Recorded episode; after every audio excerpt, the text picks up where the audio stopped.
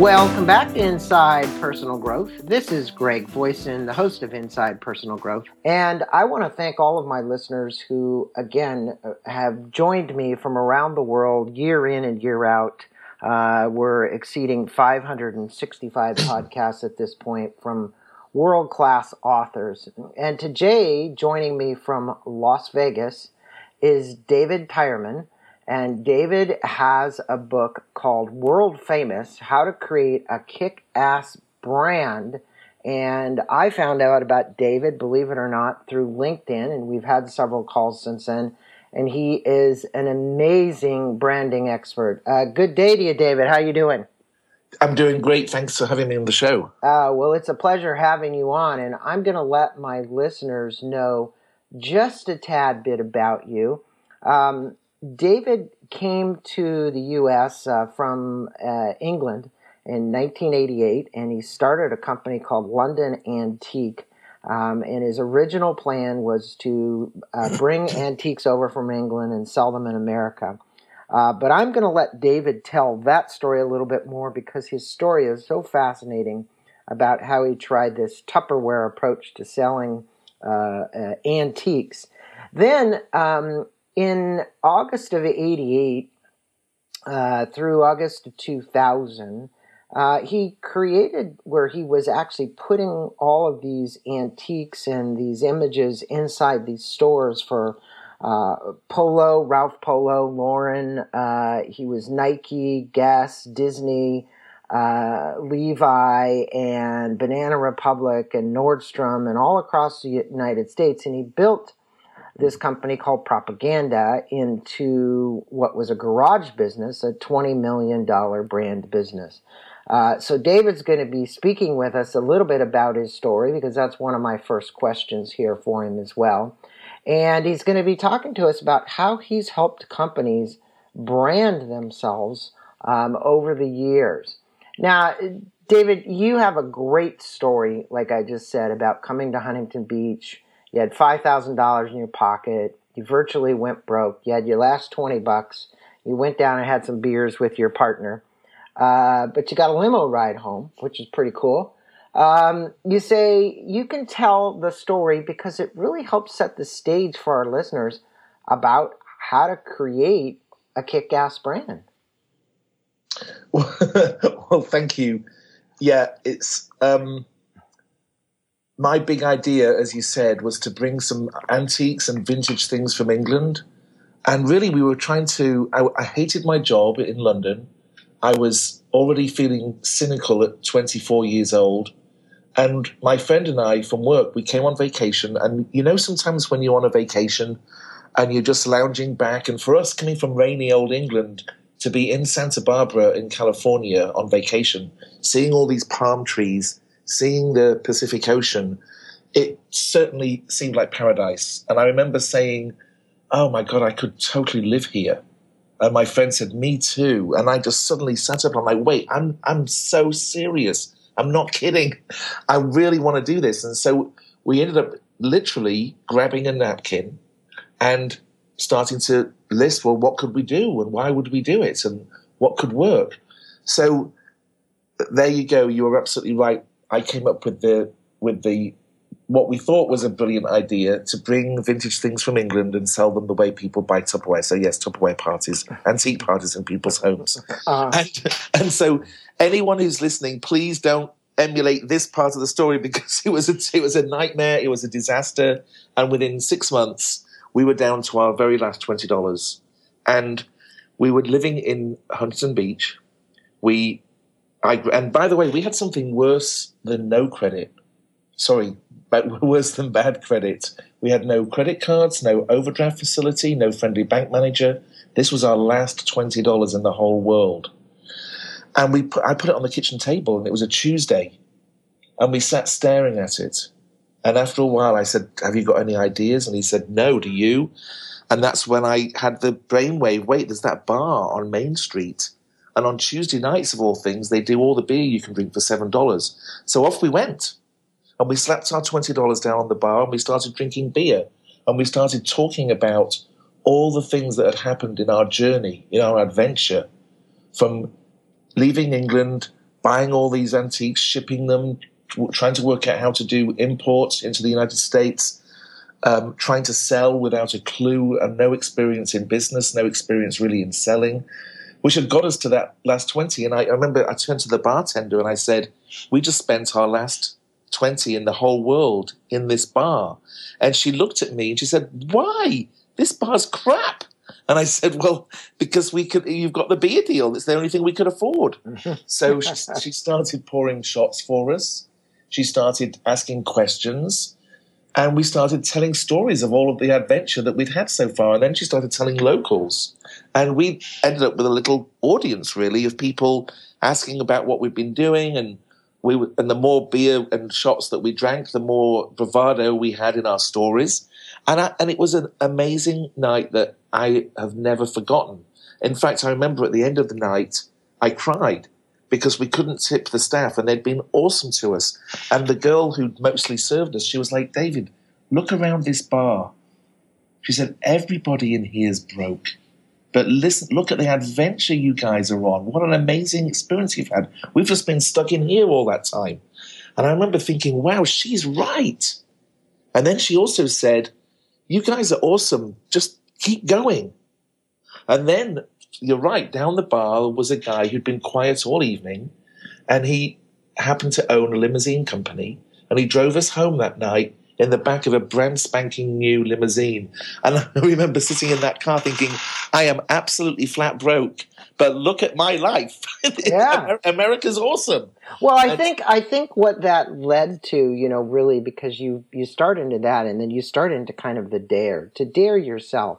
And you mention in the book that anyone can create a compelling brand and in doing so, you kind of have helped hundreds of companies create their brand and their image and help people buy products from them and you know you've become this expert in that as a result of placing these antiques in, you know, you had a big break at Macy's through the gal there that said, well, we didn't like your competitor. But let's talk about those five steps. One is dare, one is learn why people buy, three is define a differentiation, four is adding value, five is ready, set, engage. Can you briefly explain the five steps or importance in creating what you would call to my listeners a personal kick ass brand?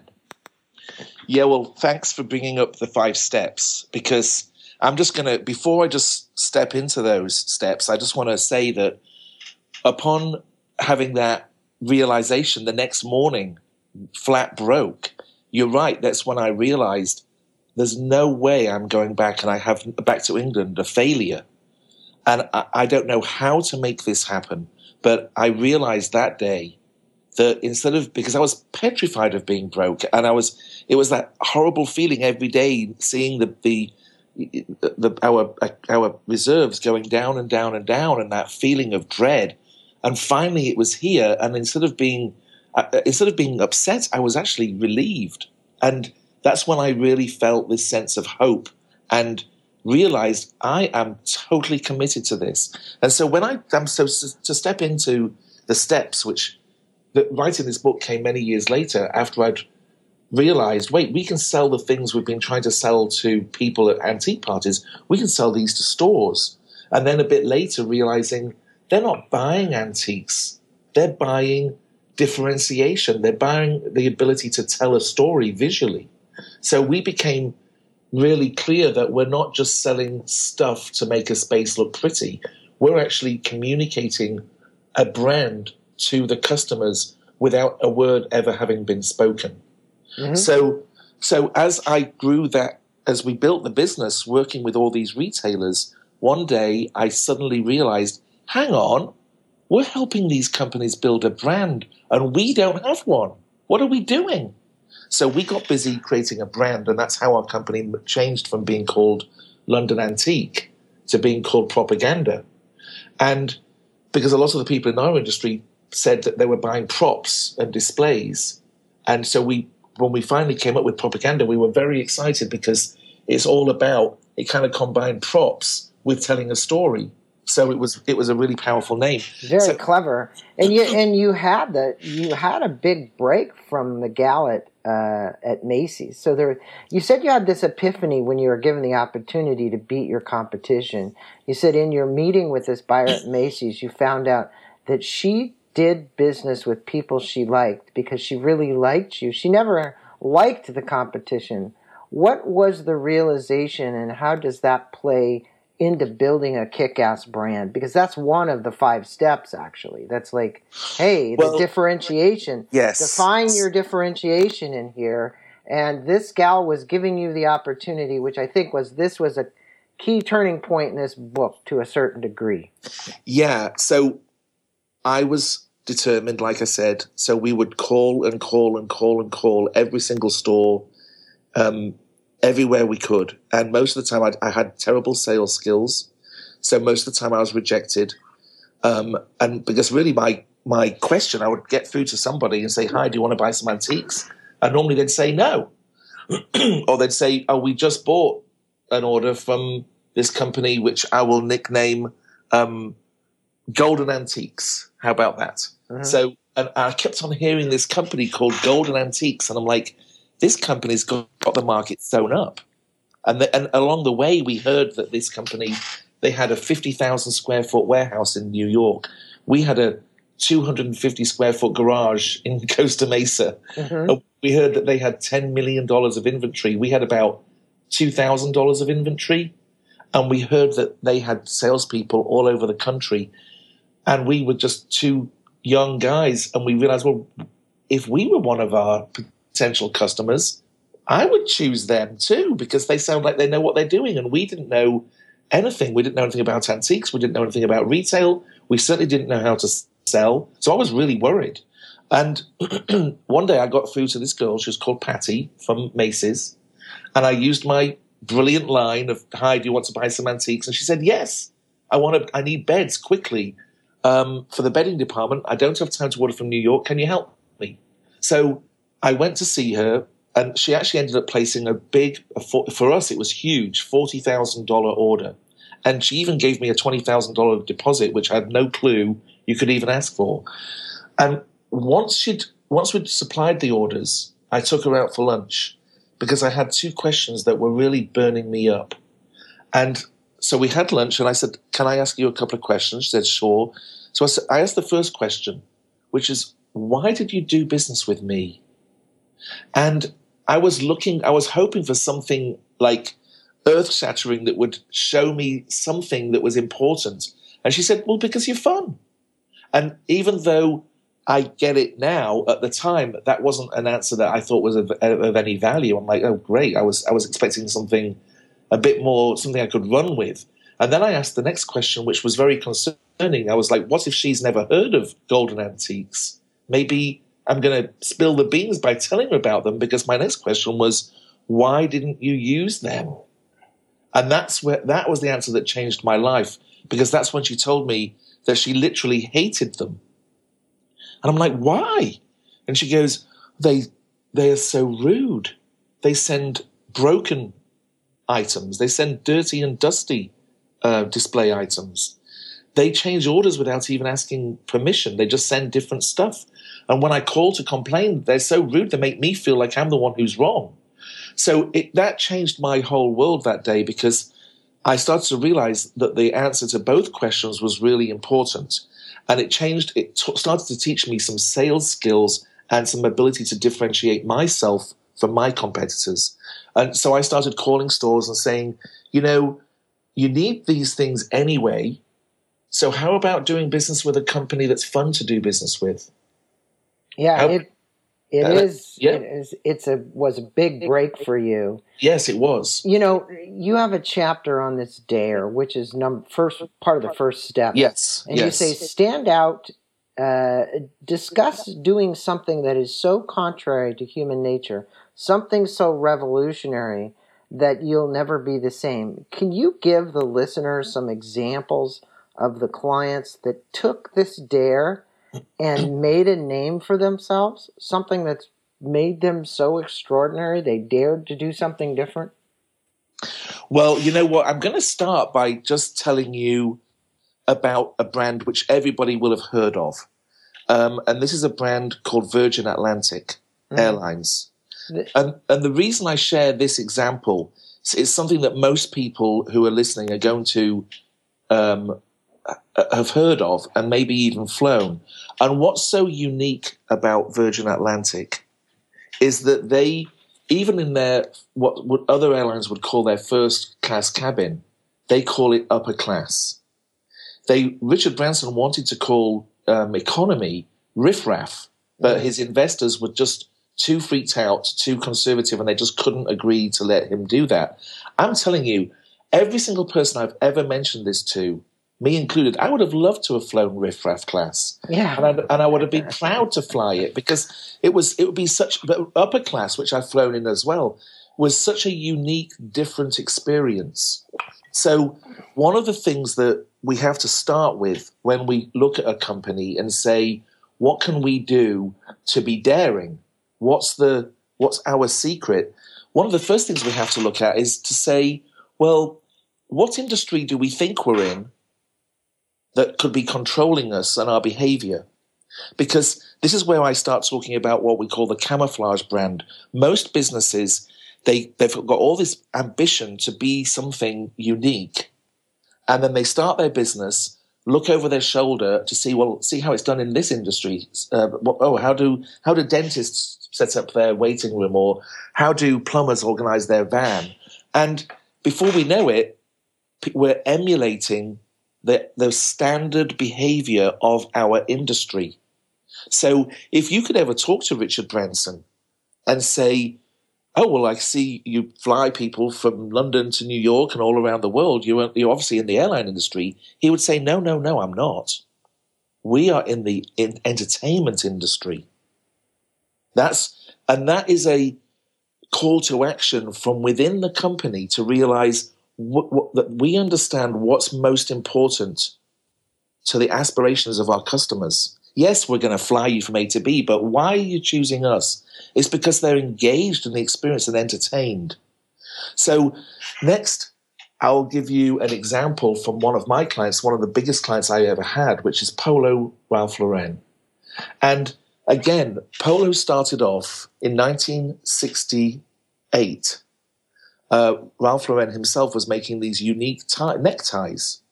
And so if we could go back in time and say, well, look, I see you making these funky neckties, you're clearly going into the apparel industry. He would even then say, no, no, I'm not. I'm going into the lifestyle industry.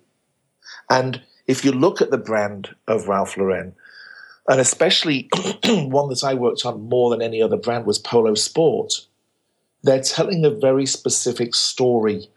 They're telling a story of the aspirations of the customer through a lifestyle, images, and ideas. So that's what allows a company to make the very first steps to dare not be just like everybody else who does what they do. So this this this idea works. It, it takes a challenge. It, you have to dare yourself to even think about it because sometimes you're going to be making decisions to behave and give experiences that are contrary to what your customer might have expected. But that's a good thing because that's going to keep them uh, engaged. Well, you certainly have helped your clients, as they say, think out of the box. And you say that people need to be more. Uh, they need to. They need more from you than your products or services. They need you to wake up. They want you to charm them. They want you to make them think. Yes. They want you to cajole them, tease them, and make them sit up and notice your business. What advice would you have for our listeners after a statement like that to help them make that happen? That more that you're talking about. It's more than just your product or service. It's really charming them. It's waking them up. It's exactly what Virgin does. It's what Nike does. It's what all these companies, as Ralph Lauren, are doing to get you to notice them and that they're differentiating themselves and that their brand is unique. Yeah, the the the direct way to answer that question is to grab a piece of paper and a pen right now and write down people buy experiences. Mm-hmm. And so I've never been to Russia, but I have heard that not that long ago, if you lived in Russia and you needed bread, there was one way to get it, and you had to go and get in the bread line with everybody else and wait, I don't know how long, hours, and then you get to the front of the line, you'd be given your bread.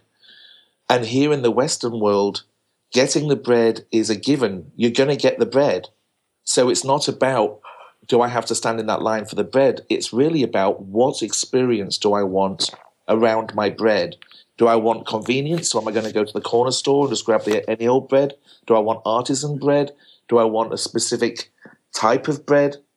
Do I want a specific type of service? And so even something as everyday as bread can be completely differentiated and not commoditized by approaching it from this point of view. When we understand, no matter how fantastic your product or service is, when you when it comes to building a brand, you have to move your products and service kind of almost to the periphery of your mind, because the brand is more important.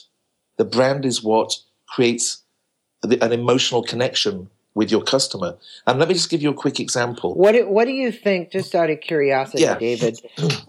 what are, what are your thoughts around somebody like Starbucks? So you you know all of us go into Starbucks, but we now use it as a place to socialize. So we've heard all these articles and read about their branding and how amazing it's been. And I know the guys actually personally that created the logos for Starbucks. They've been personal friends of mine. But, you know, when you look at the revolution that occurred around coffee, but really not coffee, it's really about this meeting spot, right? You're so right. And I'm so glad you brought up Starbucks because Howard Schultz, the CEO, founder, he was on vacation in Italy and he noticed these barista stands had the whole range of community going for this really beautiful quality coffee. And he noticed that it was, in fact, the Starbucks brand is built on one word, and that word is romance. What, and, and to me, I just love seeing a multi billion dollar corporation that was built on the word love because he noticed that everybody was, it was, a, it was like a space between work, the responsibilities of work and the pressures of home where people really let their hair down, hung out, genera- intergenerations, young people hanging out with old people, people from different classes, all congregating in this one place and being together. And that's why when you go to a, a Starbucks, as long as you behave, as long as you're not causing a big ruckus, you can walk in with your laptop, you can sit down, you can spend the whole day there without ever buying even a cup of coffee because their commitment is they're creating a space for community and one of the great things that happened for Starbucks is at the same time as having this commitment is the change in the whole economy where so many people are becoming uh, independent contractors, independent professionals, right. needing needing a nice place to meet. So tons of people. I've had loads of business meetings at Starbucks, and uh, by the way, I've bought a few coffees as well. You know, so it's, yeah. It's, but it's, you know, you you state in your book, you've got this great section uh, about super niches. Um, now, obviously, Starbucks has a super niche. You know, they're not trying to be all things to all people. I noticed lately, you know, they're serving more sandwiches and things like that. But for the most part, it's about the coffee, the experience. Talk with the listeners about finding a super niche and not trying to be all things to all people. Yeah, you know, every, through my entire business experience, what I've learned is that the more you get clear about exactly who your customer is, it's kind of like this. When it comes to creating a brand, I, I literally pretend the brand we're working on is a person. And that person is going to be having a relationship with a group of people. So that just like any great relationship, the more you know each other, the more successful you're going to be in that relationship. So when it comes to your significant other, and it happens to be, let's say, a birthday, you know what he or she is going to love, and you also know what he or she is probably not going to be too happy to receive. You, from experience, you know the kind of things that they love doing and that they hate doing. Some people love dancing, some people can't stand it. Some people love walking in nature, other people want to stay in the city. So it's getting to know your customer, it's not just about demographics. Psychographics. It's, it's also about psychographics. Yeah, people's frustrations and aspirations as it pertains to what you do, products and or services. So we've got to have a feeling that we've got to get to know people so we can speak to their life. We can we can communicate in a way, sometimes without words, that helps them feel, ah, oh, this brand was made for me. And we've all heard people saying the word love, like I love my Mini Cooper or I love my uh, Louis Vuitton, and people use the word love with the word with a brand, and that's my standard. It's like if you're going to create a brand, let's let's create a kick-ass brand that your customers say they love, because that pretty much guarantees they're going to be coming back for more. And what what common mistakes do people make in looking at their demographics and psychographics, and how do you help them uh, navigate that? I mean, you know, because it's really about choosing who they're going to sell to, right? You know, yeah. Well, what I've found over the years is that most businesses, they might not admit it the first time you chat to them, but most companies are actually kind of afraid of their customers. they don't know their customers well enough. They haven't spent much time learning who their customer really is. and also in the sales process, I joke about this a lot. If you were single and you were set up on a blind date and you go to the bar at, say, eight o'clock when you're supposed to meet, and before you've even bought a glass of wine, you turn to your date and say, Will you marry me? They're going to mm-hmm. run out the door with their hair on fire. And, and that's what people tend to do in business. They are instantly trying to make a sale, whereas the secret is to build a relationship. And we live in a world today where that is so much easier to do because we've got social media. Look how we're talking today because of a specific campaign that my company ran to meet people just like you. And now we're talking and we've gotten to know each other. And who knows what might happen in future? Right. Because we have to de- we have to develop that trust. We have to set sow some seeds of of comfort. Most people are most customers, no matter how sophisticated, are afraid of making a mistake, and with good reason. So we have to focus on, like we were talking about before, the experience mm-hmm. to mm-hmm. build trust, to build an emotional connection. Yeah, one of the things that everybody goes to when they're doing branding or they've got their brand is you talk about pitching the niche. Um, it helps one to gain confidence, which translates into confident brand identity. So, for my listeners out there, David, how do you advise or would you advise them to learn how to pitch the niche? Gosh, you know, I'm just going to tell a very quick story because this is the best way I can tell you in the time we have. I was once on a bus in the north of England when I was back visiting my family, and I was on the bus on my own, and I I realized I was sitting behind these two ladies, and I over a little bit of time I christened them Mrs. Prim and Mrs. Proper because I noticed that no matter who got on or off the bus, they had something to say about them, and it, and it, and it wasn't it wasn't positive. Now, in my company, Propaganda, we're doing business with some of the biggest brands on the planet. You know, Levi's and Nike and Tommy Hilfiger and all of these people, and we used to throw these lavish parties. We knew our customers really well, and they loved our parties. And we had a huge warehouse. We had a big ass party room.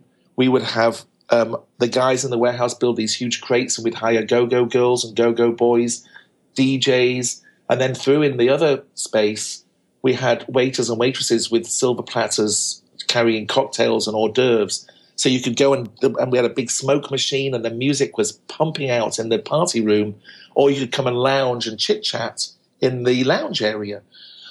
now, if we were trying to sell to everybody, and on the list of guests, I was like, oh, look, there's Mrs. Prim and Mrs. Proper. Well, wait, they're not going to like the loud music. Better turn that down a bit. They're not going to like seeing half naked girls and guys dancing on these big boxes. We better not, but we won't have the go go girls and the go go boys. Um, we better get rid of that smoke machine. It might freak them out. And before you know it, you're having a really bland, forgettable party. So when we try to sell to everybody, our message and experience is diluted because you start not pleasing anybody. Mm-hmm. So we have to get really clear both who our customer is and who it is not. And I'm not talking about having a bouncer on the door saying, "Oh, you can come in, but you can't." It's like we're going to serve pretty much everybody that wants to buy from us, but we've got to be clear who we're really inviting to the party, who who we're really designed for, what who are we really most helping, who appreciates what we have more than anyone else, because they're the ones that we want to have a, the best relationship with. So it's it's truly about getting clear of who that. When I say pitch the niche, it's the combination of your demographics and your psych and your psychographics. Right, right. So, David, if my listeners are out there today and they're listening to you, and you've got this wonderful book called World Famous How to Create a Kick Ass Brand, you've got an online course coming up here within the next couple of months. How do they reach out to you and reach you? Uh, I know that we'll put all the links to your website in there. WorldFamousCompany.com is uh, the landing page for David himself and his company. Uh, but he also has a special offer coming uh, because he's about ready to launch this amazing um, online program to help people with their branding besides the book. Um, what is the best place for them to reach you? How could they get in touch with you, David, uh, to find out more? Great, thank you. And by the way, that that new program we have is is already complete, and we already have the very first people doing it and and loving it. It's called the People Want What You Sell brand program. So yes, because it's brand new, it's the it's the best program we've ever made here at World Famous. So for those people who want to be the first, some of the first on board, we've got some special added value. Um, you get you get two months of our VP, uh, VIP brand camp, where you are you, because you get the very best of our direction through our online program, but everybody has questions. So you can join me and ask you questions of me, and I give you direction for two whole months. So to, if you're interested in doing that program uh, and you want to find out more, just send an email to David at worldfamouscompany.com. That's David at worldfamouscompany.com. And we'll see if we can add any other items of added value to make it a must do experience because you're going to get everything you need to get clear about your true brand, your true brand message, what differentiates you, and you're going to get to know your customers an awful lot better so you can deliver those experiences that have people coming back time and time again. So thank you so much for for um, mentioning that. We're we're really excited about this program. Well, David, you truly are someone with a wealth of knowledge. You're a thought leader in this area. You're so, and people can go a lot of different places for branding, but you're not going to find it at the uh, inexpensive prices. And the first thing I'd recommend is we'll put a link to Amazon to David's book. You can buy that book and download it, put it on your Kindle, or get a, a normal paperback version of that book as well. And if that's when, where you want to start, that's great. And if you want to send an email off to David, I highly recommend you do that. He's quite responsive uh, about the course as well. So again, uh, we've been on with David Tyreman. The book is world famous: how to build, how to create a kick-ass brand, which is on Amazon. We'll have the links is there. We'll have the links to worldfamouscompany.com. David, pleasure having you on Inside Personal Growth with me today, uh, sharing some of your stories, your wisdom, and knowledge around branding. Uh, truly fascinating story, but more importantly for my listeners, an opportunity to interface with somebody who has a wealth of knowledge about uh, letting you take a dare and building a brand like never before. Thanks so much, David. Thank you so much. It was a pleasure.